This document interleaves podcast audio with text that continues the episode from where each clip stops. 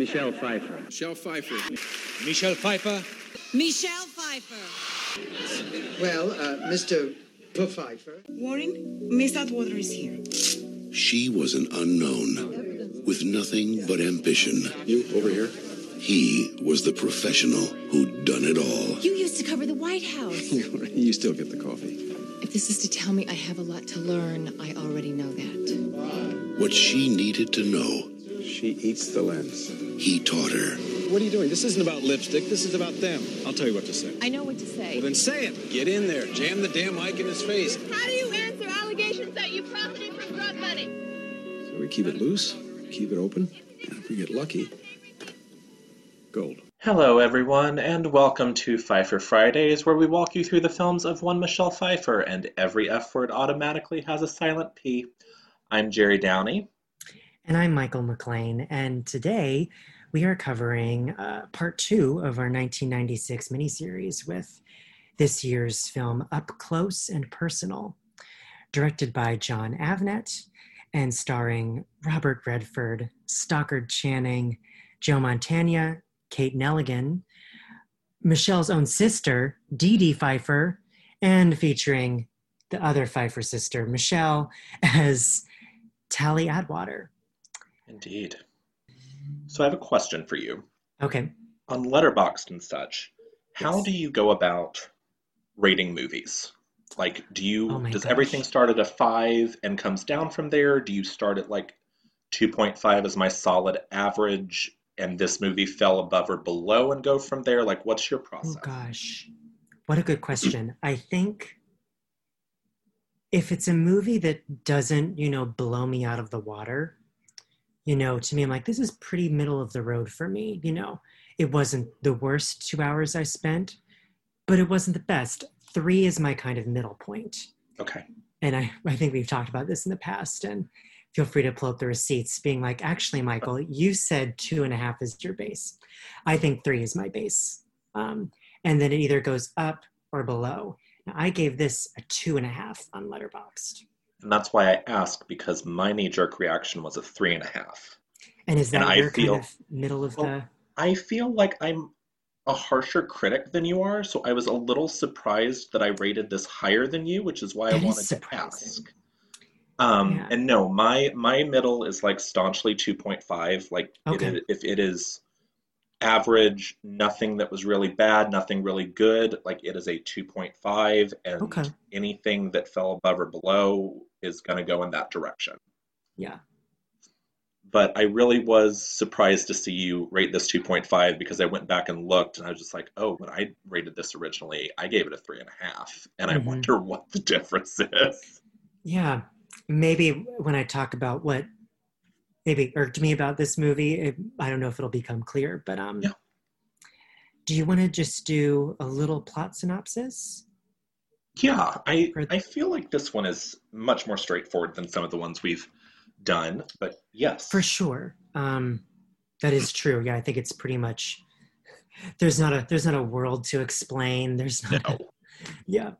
Okay, so let me give this a shot. Do you to do Basically, 60 seconds?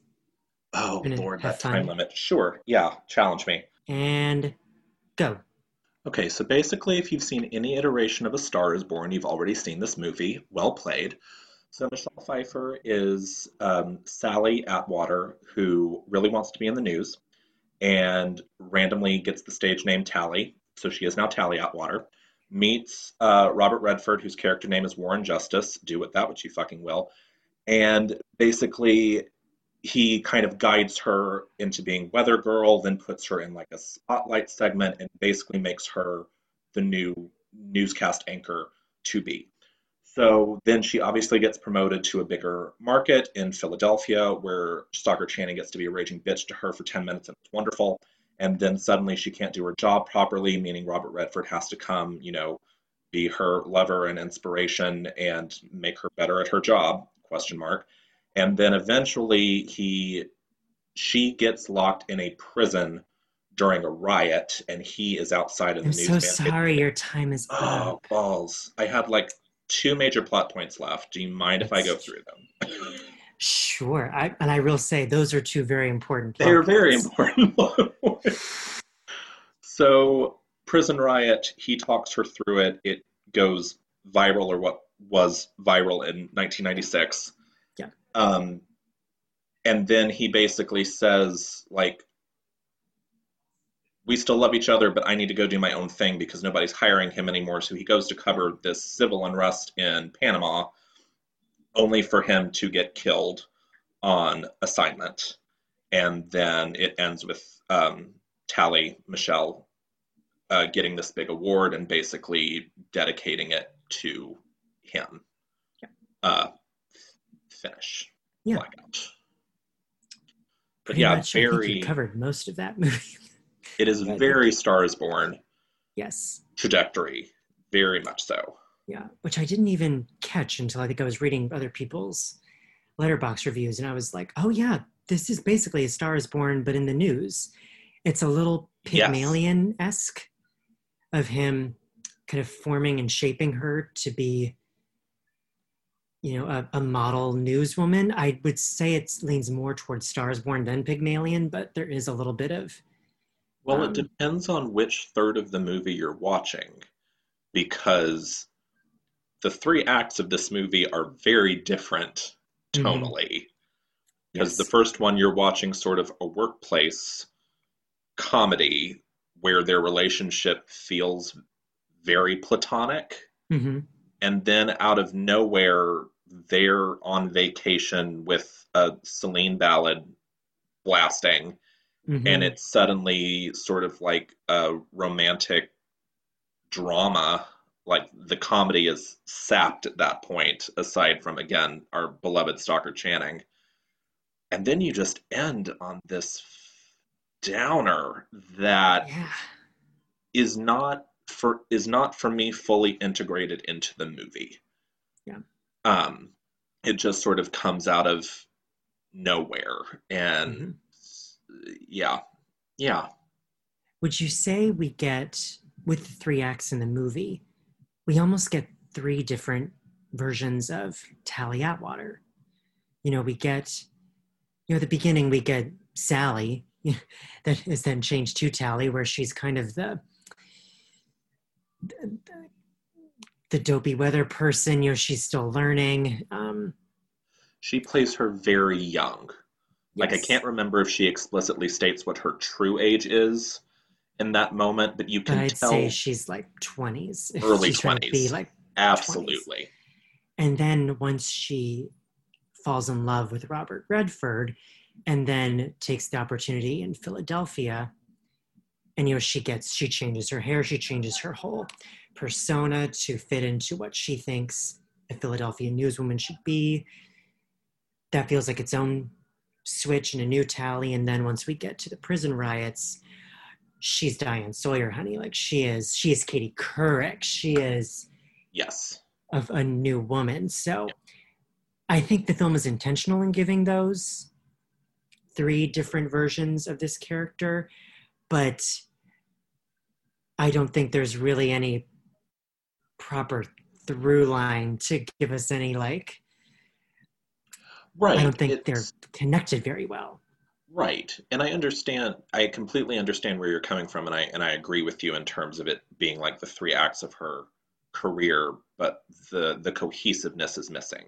Yeah. It, it's a very it's a very choppy through line, particularly when it comes to her romantic relationship with Mhm. Redford. The Yes. work relationship is is solid from the beginning. That's my favorite part is their workplace Mhm. banter back and forth. It's it's delightful. Um, Yes, but the- the, yeah. yeah, the romantic side of it is is sort of the the shoehorned in portion for Mm-hmm. me personally. Yeah. I mean, I think the beginning portion when she's learning on her feet and gets the the weather girl position, and she has her little rain slicker and her big glasses and her umbrella. It's really very fun, and I think when he keeps on telling her not to look up into the into the uh, the the the what is that room up above the station? I guess the the booth, I guess, for lack of a better word. He so he keeps telling her to not look look at the camera, don't look at me, and it's uh it's very funny. Um, but like everything, once you flip to Celine Dion, we're in a whole different movie, honey. Very, especially because like th- that is the midway point of the movie. It's Mhm. not like we saved That's it to come mark, soaring. yeah. Yeah. it's not like we saved it to come soaring in. You know, as we go to black, it is just like, oh, Mhm. oh, this this is what we're watching now. Okay, cool. And what we're watching is a very different movie than what was initially planned. Um, this Yeah. was this was written by Joan Didion and her husband John Dunne, and they wanted this to be a film about this kind of controversial reporter, Jessica Savitch. I didn't really know that much about her, but um, this was supposed to be a film based on her life and her career as a journalist. Right. And, you know, apparently, um, this is according to Wikipedia, so sorry, I'm not doing my proper, proper fact checking, but uh, she had a very controversial life. Apparently, she um, had a lot of drug abuse issues, and notoriously, she may have been stoned on camera at one point. And I think they really wanted to just chronicle this woman's life. And I guess it was just nipped and tucked and butchered by Hollywood and the probably the executives. Well, and that that's apparently what most people say is that because Disney was the studio that picked it up, Ah, yes. Uh-huh. suddenly what was going to what was supposed to be a movie based on this very edgy, dark, gritty story of of this newscaster who died very young, had notable drug problems, hmm was apparently in a very abusive relationship with her superior, which is the original basis for the Redford character, which is not at all what that part turned into. Yeah. Um, suddenly they were and they were just like, so maybe there's maybe there's no death, like maybe she doesn't die. And suddenly it was a very different project than what they had thought they were adapting. And so when you look at it like that, it's like, oh my God, that's a travesty that this is what we, this is what came out of the rubble of that whole negotiation. But just as a standalone film, without, you know, the history of what came before with the adaptation process, I don't think it's bad. I wouldn't say it's bad. No, Um, it's, not, it's not a bad movie, and it is certainly a, a step, several steps, let me be clear, higher than To Gillian was. hmm Yes, Um, for sure. But there's, I, I don't think there's anything in the movie that you could call gritty or edgy. It's a Yeah. very by the book romantic drama, Yes. basically. Mhm. I just think it's so ironic that I in my notes I wrote that the movie's focus, especially towards the end, when you know Redford's trying to find a project to do, you know Michelle um, comes upon the um, I guess the prison. I I forget what kind of what initially stokes her interest about what's going on in the prison she visits. I'm not sure if it's a reform bill that was She not went to she went to visit that prisoner she had interviewed earlier in Yes. the film. I was kind of trying to do a day in the life, right? Yes. Um, it's so funny that that's the news that these characters want to make. And it's funny that this movie in reality was also supposed to be that too. Right. And it ended up being the complete opposite. It's like, And I, I do think What? that's the that's the one thing they do attempt to do is sort of an indictment of the news cycle at that Mm, point. mhm. But they do it in a very roundabout way because essentially we're supposed to believe that Robert Redford is the only person in this business that wants to do quote unquote real news yeah, um, do do the prison riots, do the the the drug dealings, do all the big dirty stuff instead of segments about dogs and cats, yes. sort of thing, which is what everyone would rather him be doing. Mhm.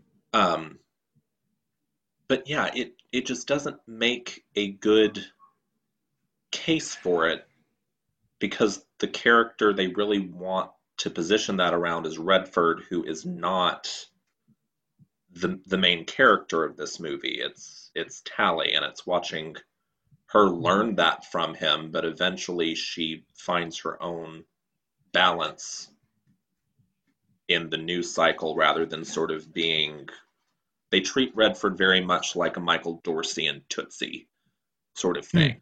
Like Yes. you're so abrasive, no one wants to work with you. Like be a better person, blah blah blah. Mm-hmm. And it's just like he's not a but he's not a bad bad Yeah. person. and for all I can sense, he's not a bad reporter. He was not No. a bad news person. I think he just, you know, just got involved with his female colleagues too often, which, okay.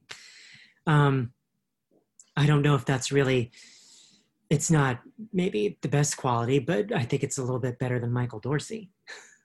Yes.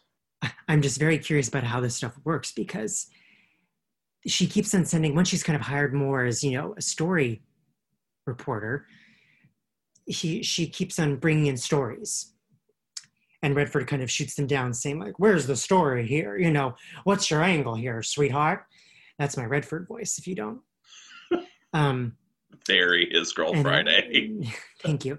And um i was like is this what news news people have to do? They have to go find the stories and bring them to their producers and be like can i do this? Do they not just go send do the big ones get sent on assignment and the people is that what happens in the news do you know I believe so. I think the big stories that are there are covered, but I th- I think most reporters are always looking for okay a, a scoop and something they want to research and cover and report on. yeah i just was thinking that man that must be tough to keep on pounding the pavement trying to find a story and then it may be getting shot down by your producer you have to go out and find another one i would just maybe my lazy self just be like just give me a story and i'll Well, I think the flip side of that is at the point where Tally is in the movie, she's still very much just trying to get on screen. Yeah. And so I think that's what keeps her nose to the grindstone as far as that's concerned is if she brings him the right one, maybe she can finally get on camera, which Mhm. which is the primary goal when she gets there. Yeah. Oh i can't imagine you know just how to go up the ladder to even get your foot in the door to get your face on screen if that's what you want it, to me it almost sounds like being an actor just the constant quote unquote auditioning trying to And that's absolutely what they show because the the movie basically opens with her demo reel Mhm. uh, if you will, that she sends out. That eventually she's just like, none of that was real. I made all of that up. Yeah. Um, but yeah, that's that's very much what they frame it as is that to be in the the news game at that time. It was very much like acting, sending out your demo reel, sending out the stuff you've you've covered, and do you Yeah. have the personality and Mhm. all that stuff. Mm. There's the impossible dream Michelle Pfeiffer squelching the impossible dream is maybe my top moment of this of this movie. It it may be it's certainly in my top three, but it may be my my favorite part of this movie. it's you know you would i read your Letterboxd review before i watched the movie so I knew that that was going to happen. You know, in my mind, I was like, okay, that's I'll have to keep my eye out for that. And then when it happened, you're not prepared for it. Much No. like Freddie Prinze Jr.'s hair and to Gillian, you're not prepared for Michelle to get out of that baseball field and sing the impossible dream. And I'm not sure what key that was in. Neither neither does she. she also true. does not know what key that was in. and I'm not sure why. You know, this was the same year as the Evita movie, so it's not as if Andrew Lloyd Webber could have seen that this film and been like, "That's my Eva Perón. But I think that's a much better audition tape in my eyes. She's showing that she has the range. Well, because you you really expect her to crack at some point because she starts that song off high.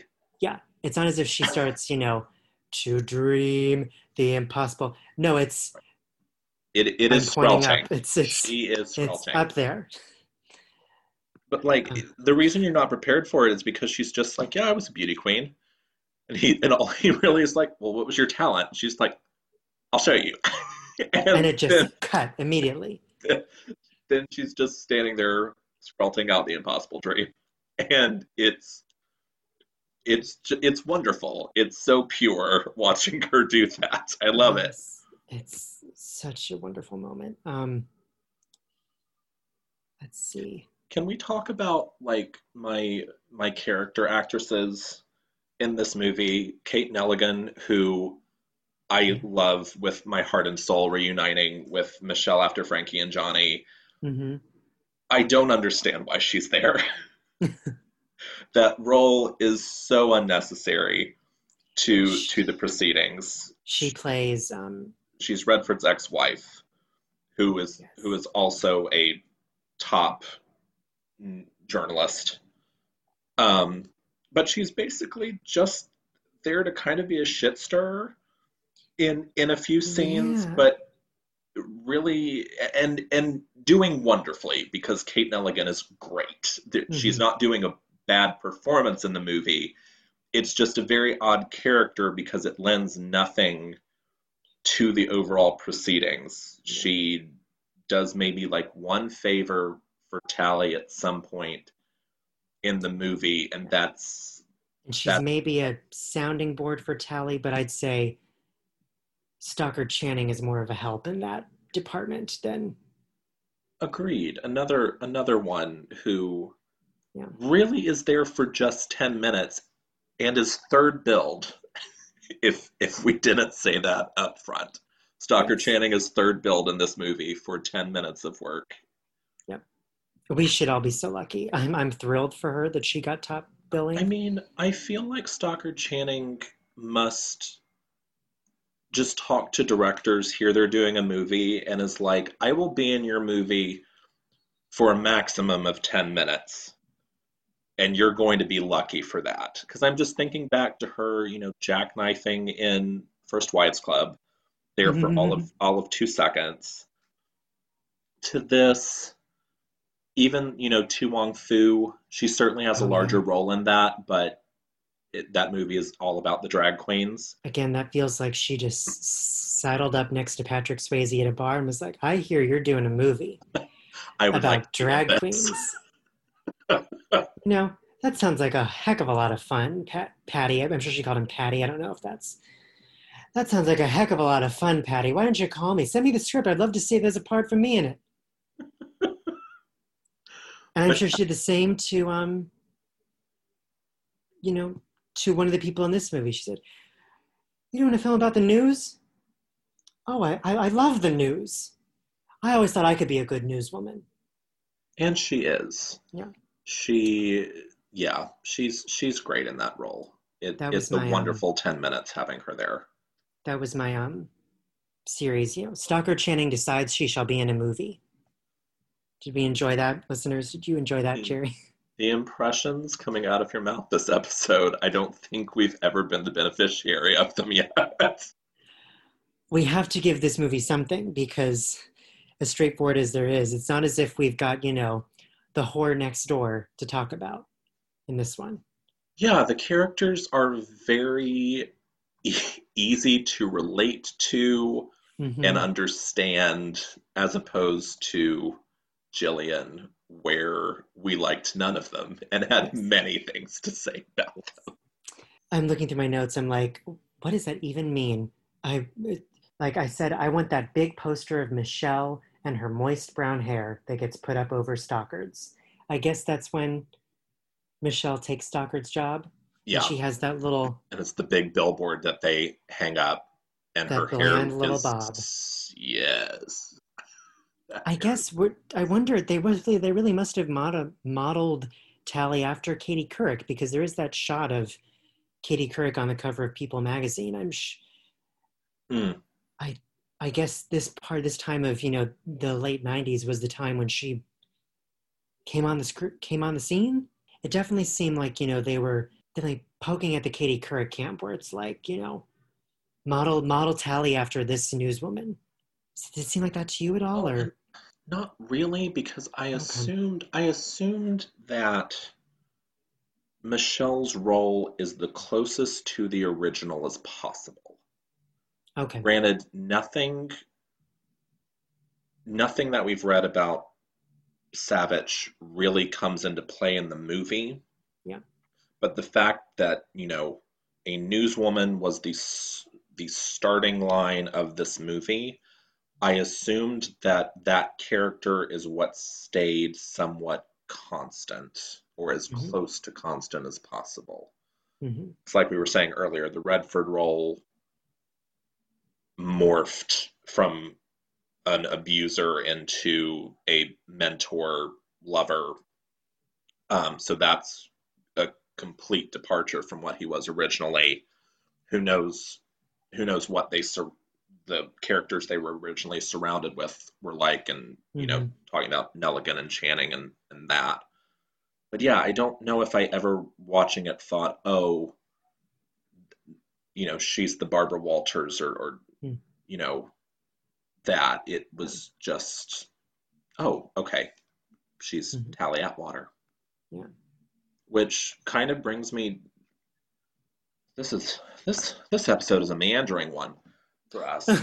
um, sort of back to where we started with my three and a half rating is. Yeah.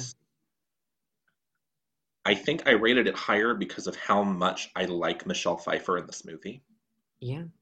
Um, flaws aside, I think she's great in this role. It feels Yeah. like a very natural fit for her. It it's just something she's able to do in her sleep because you know it, it has that and that's not a negative thing by the way it's just it's it it's so firmly in her wheelhouse that it's just a joy to watch her do Yeah. because you sort of have the selina kyle dippiness at the beginning and Mhm, then you yeah. move into just this very ass- assured confident charming woman and it just allows her to glow in in a way it's it's just such a, a good fit for her and so i think because i know i Mhm. rated this like as the credits were rolling so it was very knee-jerk reaction and i i think how much i enjoyed her specifically in this movie really really, into bumps yeah. bumps that rating up Yes. I definitely think I rated it based on the overall experience of the film. And um but I, I cannot I have to agree with you that it's a great role for Michelle and and thinking of the ones we've talked about so far, it's the most, you know, effervescent. You know, like you said, she's it's a glowing performance. It's so um it's also the first one we've covered that is real life, for Yeah. lack of a better word, because Yeah. you know she's not in Gotham, she's not in period France, she's not a ghost. Um, like she's She is a living, breathing person in the now. right. This is the Yeah. first character we've watched where I sort of feel like this is probably really close to how Michelle Pfeiffer is in real life. Yeah, like if she if she were like this character if we were hanging out at a bar it would not shock me at all yeah, Yeah, I would agree. And I was thinking that too. I was like, this feels, yeah, this is like the first movie where she's not in France. Yeah. She's, yeah. Um, yeah, I agree. Um, did you did you like robert redford in this movie oh yes, we haven't even talked about him. I I really like Robert Redford. Um, I had watched him recently in Indecent Proposal ah with um, I which I think came out around the same time. I believe so yeah Um, funny enough, he, I have to commend him. He rode that sex symbol wave well into his 60s. And I think he deserved the mantle. You know, I've seen some of, now, nowadays, I'm not sure if there's really any men in their 60s Hollywood males that I would say, that's a sex symbol right there, baby. But Redford, at this moment in time, still got it. How old is Clooney? Just quick side note. Hey Siri, how old is George Clooney? George Clooney is 59 years old. He's 59. He's 59. getting up there. See, Um, I would I would I would give Clooney that mantle. Sure, sure, sure. Um, but I think he, what did I say about him? He is, funny, I compared him a little bit to like a Tom Hanks. Maybe because it's this kind of a similarish role to the post. Maybe that's what I was thinking. Um, I can He's- see that. I feel like devoted to his job. He's a slave to the truth. If he falls in love, well, by golly, he let that armor down for someone special. you know, falling in love is a point of pride. You know, he doesn't do it just for any old gal. That makes sense. I feel like Tom Hanks is Tom Maybe Hanks little. is so everyman in in Yeah. all of his roles, and there's something about Robert Redford that you know, even in did you see the old man and the gun back in 2018? I did not. I mean, he's he's got to be in his 80s in that movie. Oh yeah, But it's him playing this charming bank robber Mhm. and being in the in this sweet relationship with Sissy Spacek. And it's just like, yeah, you're you're still real sexy. like yeah, I get why Sissy Spacek is into you, man. yeah. And Like, I I, feel get like much like a- Michelle is into Sorry. this movie. Yeah. Like I like I said, I I know that there's no movie and there's no Celine ballad without them being in a relationship. But I remember on first watch it ending and me saying, I kind of wish it had stayed platonic. Mm-hmm. And like I like I said, that cuts out an entire chunk of the movie, and there's no way that Disney would have would've been, produced yeah. this movie with, without them being romantic partners. Yeah, But there's just something about the I prefer the banter and sort of the professional respect that they bring to those early scenes and even like the scene after the prison riot where they're sort of talking about where his career is going to go hmm from there. I just sort of enjoy their more platonic moments in this movie Mhm. because they feel there's such a, a natural chemistry between them and those yeah. that just doesn't come as alive on, on like that vacation scene. Yeah.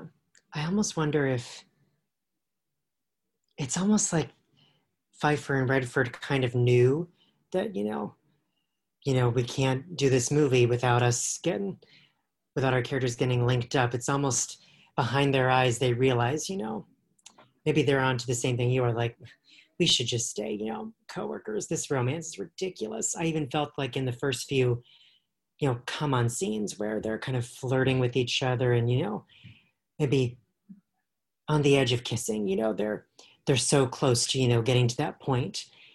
And it almost feels like they're almost joking with the audience or joking with the studio, like, you know, you want us to you want us to do this? And I like I am not at all opposed to a will they won't they situation. Those are always always fun and sort of Mhm. lend themselves to that relationship. But I, I kind of I, I wish that that had been the whole movie. I think I actually think his death is sadder without them having been romantic partners. If they had just been close friends, like the will they won't they, and then with nothing being consummated or anything, he goes off and, and dies. I think that punches harder than it does in the current iteration. Yeah, I agree. I mean, it's what makes, you know, of it's what makes the ending of The King and I work. Yeah. yeah, you know, I mean that that musical's relationship is, you know, a will they, won't they, um, kind of thing. And so when the king dies at the end, you do feel that they finally the hard punch that she finally earned his respect in the end. And I mean that's that- all that all comes because the whole show again is is their workplace hmm relationship. And then you get to Shall We Dance, which is hot. Sorry. Yeah. Shall We Dance is a hot scene. Which is the because you Love me of of the King and I. Yes, although not at the halfway point. but and and then he he dies, but it's you still people do not have to have sex to care about each other, to have deep love for each other. And I think you see that they care for each other and have the same goals in mind long before these romantic entanglements start getting thrown into the screenplay. And so I, I think, yeah, I, I stand by my guns on that. Yeah. You said something real profound. You said you don't have to have sex with somebody to care about them and feel love for them. I think that's important. Who Yes. says we're not saving lives here on this podcast?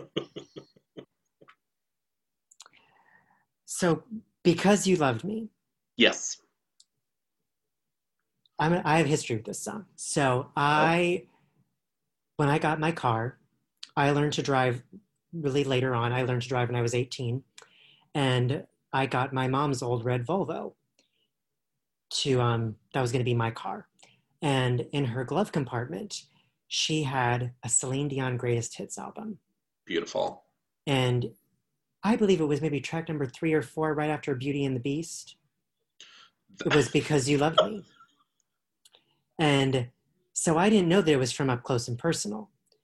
But this song has been with me for a long time. And um, to see that it didn't win the Oscar this year, It didn't. The only thing it, the only big, big one it won was uh, Grammy. Won a Oh, Grammy, was only nominated for Oscar and Golden Globe. But honest, Diane Warren has an amazing career, and the songs she has written are the, the number of ones that are just solid hits and bangers are, are ridiculous. yes. But I honestly think, like, looking at the ones that she has been nominated for, I think this is the one that I wish she would have won. Yeah. Like, this, it's very much between this and I Don't Want to Miss a Thing from Armageddon. That I'm like, And I don't want to miss it. like those those two i'm like i yeah i i wish that you had won your oscar for one of those or both of those i would be a-okay with that Let me see. Is um, how do I live from Con Air? Is that how do I, or is that how do I? Yeah. How do I? Oh, how do I? Oh, how do I live? Is that it? yes Thank you so much. um, yeah, I would. I would agree with you. The yeah, because you loved me, or I don't want to miss a thing. That's what I would give her for. even nothing's gonna stop us now from mannequin i i would i would put that up there too Oh gosh. Um, with that year, it's funny that Michelle was in two films that got original song nominations i know she's One helping, Fine Day. helping the music Yeah. I have to do a shout out to the title song from That Thing You Do, written by, unfortunately, the late Adam Schlesinger. Um, I watched that thing you do, dur- that, that thing you do, that thing you do during quarantine. And if that's not a bop, it is a that complete is bop. not. I listened to that this morning. I got off the train this morning to work and I put on that thing you do. I had a pep in my step. yes it will get you through the day See, so I would even maybe that's like my number two after. but none of these won what did win michael You must love me, yeah Nikita. Yeah. I uh, it's this this is this is very close to becoming an episode about Evita. And it will not be a fun episode about Evita. And I'm probably not doing not being any better because I'm thinking like about the if Michelle were to be nominated for this movie, what would we have put her in drama for this? Would this have been? I feel like because of how sad that ending gets, I think it. I, I really do think it lands in drama. I wish that there were a way to content her in comedy because I, although that field is also stacked this year, I feel like it would be easier to maybe get her in the comedy field instead of drama, but I don't think there's any way to campaign this movie as as a comedy. A comedy, yeah. Do you have those Golden Globe Best Actress in a Musical or Comedy nominees Yes. So comedy year, uh, Madonna won for Evita. Um, So I but was then afraid the to bring other, it up because I was like, I'm gonna get in this territory. well, and the thing is, she she beat uh, Frances for Fargo, which enrages me, like in my soul, enrages me. Uh, but then you've also got Streisand for Mirror Has Two Faces, hmm Debbie Reynolds for Mother. And um, I think this would be mean to make you guess it, but I really want to make you guess it. But the fifth one is definitely Glenn Close for 101 Dalmatians. and that nomination, That's earned. yes, that that actually may make up for Madonna winning that category is the Yep. fact that Glenn's Cruella de Vil got nominated for a Golden Globe. Yeah. Yeah, I guess there really is no way to fit her in, but There really isn't. Like, I feel like that quintet of ladies is. Because honestly, the weakest performance for me is Madonna and Evita, but she's in the lone musical, which we know Golden Globe, if there is a musical and they can nominate someone from the musical, they're going to in that Mhm. category. So she wasn't going anywhere. And then you've got Glenn Close, Frances McDormand, Debbie Reynolds, and Barbra Streisand. I and I, you know, Debbie and Barbra ain't letting go of those spots. right. Frances, you know, no, there's no way. And Not then, for Margot. No. no, She's she's Um, there. yeah, and even and even with Glenn, yeah, it's I would, yeah, I wouldn't. I'm just thinking of Glenn Close on Instagram this week. I don't know if you saw that. This is going to be a That Halloween party drag she was in. With her little- with her little with her little that little thing she was doing. I I couldn't see any video from that. It was all photos as far as I saw. Yes. There was any any videos to back that up. Correct. You know there is because that looks like you know an action shot if I ever saw one. It sounds like she's in the middle of Anita, darling. Like it just. um, Your talent, darling. Don't squander it. um, this is really the the episode of you know Michael sings and does impressions. Up close and personal with me, more like it. That's what we're going to title it. Um, We're not going to let them know the mo- the movie name. It's just going to be Michael Does Impressions. um, I really have two more points that I want to bring up about this movie. Yes, please. There's number one, her wig towards the end of this movie is very reminiscent of Nicole Kidman in The Stepford Wives. Do you remember that little bob that she had? Yes. Oh, you're absolutely and of right. course, when she's like, you know, a big TV person, I'm like, well, Tally Atwater w- walked so Joanna Eberhart could run, you know. um, and then my last thing, I'm sure you caught the network that she aspires to work on, and the name of that network, IBS. Yes. Do, do you have Nobody- anything further to say? nobody say? sat nobody much like with Gillian, nobody sat down and said, you know, might want to rethink it. Nobody said anything. No. IBS, big letters. Nothing. That's all. That, that's it. That's all I have to say. Um, So we do have we do have one performer from this movie who actually won an award for their performance. Ah, Would you yes. like Mhm. would you like to guess who it is? Well, I, I know who it is, but um, I'm gonna, I'm gonna, um, I'm gonna act like I'm guessing. I'm like, hmm. Ooh, not Kate Nelligan. Um, ah, Jerry, I bet it's Stockard Channing.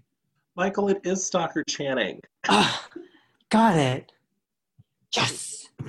She won a Blockbuster Entertainment Award for Favorite Supporting Actress in a Romance.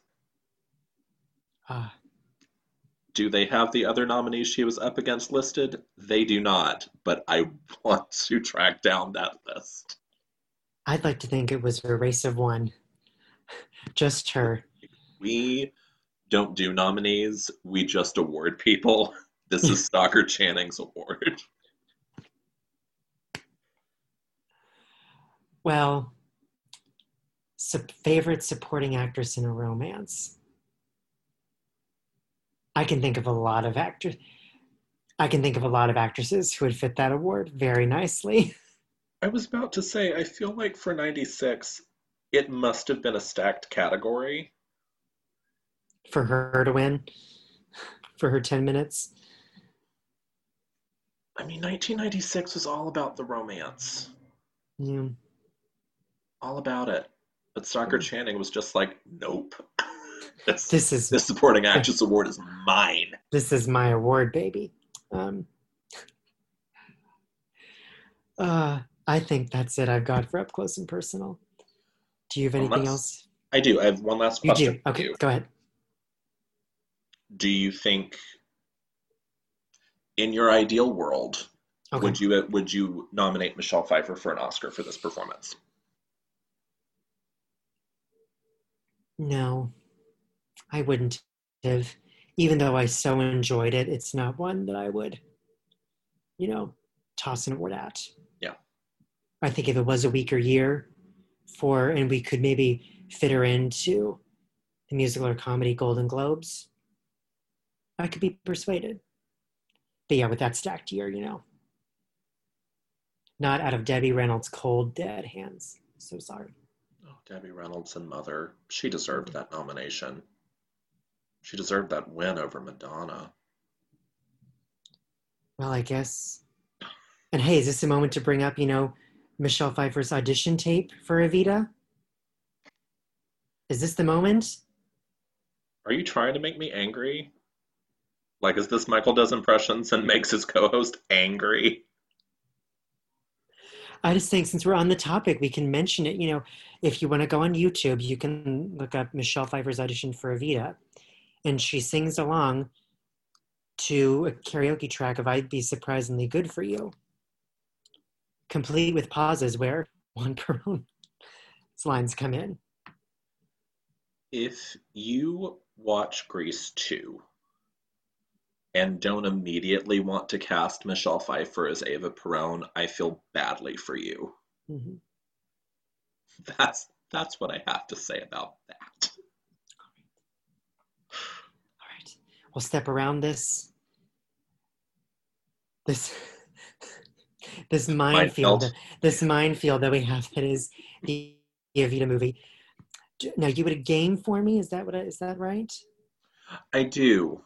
Okay. because we talked long and hard about Golden Globes and their placement and such for this episode, and I wondered if you could guess the performances that Michelle Pfeiffer has actually been nominated for a Golden Globe for. Ooh. Okay. And I will tell you, two, there are seven performances, one of which is for TV, if that helps. Is the TV one for The Wizard of Lies? Sure is. Okay.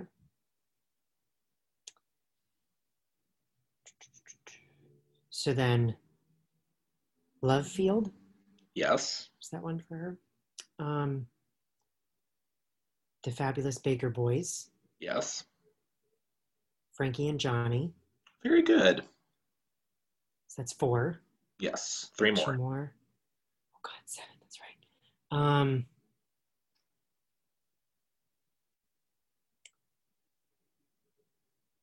She wasn't for Dangerous Liaisons, was she? Because that She was no, didn't. not. Um, Married to the Mob, though. Very good. I remember Yes. our conversations. Two more. So the two you're missing are both for drama. Okay. One is 91 and the other is 94.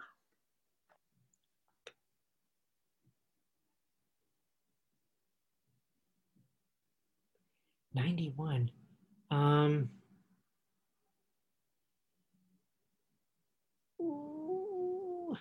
91 is the one that I don't think even I would have guessed. So That's not what I'm. I can't focus really on come up with it. 94. 94. Oh my gosh. Because then, even that one for me, I'm I'm having trouble. 94 is a big period movie. Oh, The Age of Innocence. There we go. Man, can't believe I almost couldn't think of that one. And 91 is The Russia House. Oh, was that her first ever Golden Globe nomination? That was her third. Okay. She had Married to the Mob in 88 Oh yes, that's right. and uh, Fabulous Baker Boys in 89. Okay. Wow. Yeah. The Russia House is the. Yeah, Russia House is the. Oh, and Love Field are the two performances of those that I'm I'm still currently missing. Okay. They've been good to her. They really have definitely. They have, and like I feel like considering three of those are musical comedy, a lot of her movies have certainly lent themselves more to the split. hmm for some reason, it feels like when she started getting awards attention is when the Oscars really started shifting to hardcore drama. hmm Um, but I mean, at least one of those, like Baker Boys, was nominated musical comedy, and that was her 2nd hmm Oscar nomination. But it just feels like the Golden Globes have done better by her than the Oscars have. Yeah. At least one awards body has. Yeah, Um, yeah, I, I would recommend this movie. Would you recommend this movie? yes, Mhm. there is there is nothing wrong with this movie. Yeah. Um, it is a feel good romantic drama with two very charismatic leads. Yeah. Like it's it's I don't think it's going to be your favorite movie you've ever seen, but No. I I absolutely would say it's worth putting on. Yeah. Do we still want to do Six Degrees? Yes, because you said Okay. you had a good one for me.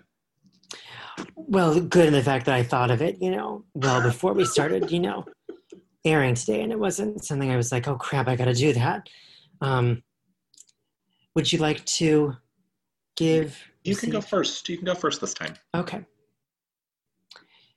I was thinking about, you know, your supporting actress week that you've had with your with your watches. Yes. And so I guess by way of that, mine for you is Whoopi Goldberg. Oh, whoopster. Okay. Okay. If if this is going to qualify as somewhat cheating, you can call me out because even though they were both in this movie, they were never on screen together. Okay. Uh, Pfeiffer and Robert Downey Jr. were in Endgame together, and Okay. Robert Downey Jr. was in Soapdish with Whoopi. Okay. If you would rather me go go deeper for this one, I will allow it. But that's Maybe- the first thing that popped in my head because I was Can like, Soapdish go- has everyone. Can you go a little bit further and see if maybe Yes. Let me. Um. Okay, we're still gonna go the Soapdish route, but all um, roads seem to lead to it and from it? Michelle was in Witches of Eastwick with Cher. hmm who was in Silkwood with Meryl, Mm-hmm. who was in Ricki and the Flash with Kevin Kline, who was in Soapdish with Whoopi Goldberg. Great. There we go. We can. There, there's our long path. There we go. Good, good, good. Oh, that was good. That was fun. Yeah. I was thinking more, I was leaning more into the Winona Ryder route just because she, Whoopi was in Girl Interrupted with Winona Ryder. Sure. Oh, Um, that makes sense. So I'm I'm throwing back to old school all right. uh, a bit, all right. um, and I'm gonna give you Katharine Hepburn. Ooh, okay. Okay, Katharine Hepburn. So let's see. She was in. I'm trying to think of like an, on Golden Pond because I think that can lead me somewhere. So she was in on Golden Pond with Jane Fonda, Yes. who was in quite a few movies that we know and love. Would, would you like to name one of them? I can name several. I'm trying to think of one that can lead me to Michelle. Um, who? Okay, think of Jane Fonda. Okay. Um, I'm trying to think of. I'm trying to think. I'm, th- I'm thinking of Klute, because she was in with Donald Sutherland. Oh, okay. We're gonna start. We're gonna start from the tippity top. Got okay, it. here we go. So, Katharine Hepburn. Yes. She was in On Golden Pond with Jane Fonda, Mhm. who was in Klute with Donald Sutherland, who was in The Hunger Games with Jennifer Lawrence, who was in Mother with Michelle Pfeiffer. Boom. Well Thank done. you so much. Thank you so much. I knew that if I just stuck with Jane Fonda and Donald Sutherland, they would lead me home. And they did. You did. You started. You started with the the actor given, which is new for you. Usually, you start with the Michelle movie. I did. Like like a lot of this episode, I've been playing by my own rules here tonight. It worked. you did good. Thank you. Oh my, well, Pfeiffer fans, this has been another episode of Pfeiffer Fridays. I am Michael McLean, and you can follow me at Michael D. McLean on Twitter, Instagram, and Letterboxd. And I'm Jerry Downey, and you can follow me on Twitter at JerryDowney913 or on Letterboxd at the same name. You can also find Pfeiffer Fridays in general on Twitter at Pfeiffer Fridays. Uh, please remember to rate and review us. It makes us easier to find so we can continue to spread the Michelle Gospel. Thank you so much for joining us. And we'll see you again next week for Pfeiffer Fridays, where we will be concluding our 1996 miniseries with One Fine Day. And won't it be a fine day when we can wrap up 1996? Goodbye, everybody. Goodbye. You were my strength when I was weak. You were my voice when I couldn't speak. You were my eyes when I couldn't see. You saw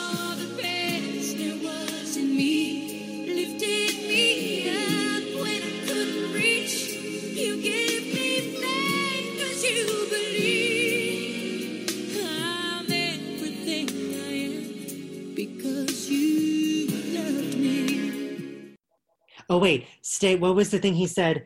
Um, that you remember that phrase that the newscaster said? You know, glad tidings, be of good cheer. Is that what he said? In Miami, he said, "Be of good cheer." I, I don't remember, Michael. You just put me on the spot. I think he said, "Be of good cheers." That's what I tell this. Be of good cheer. Oh my god.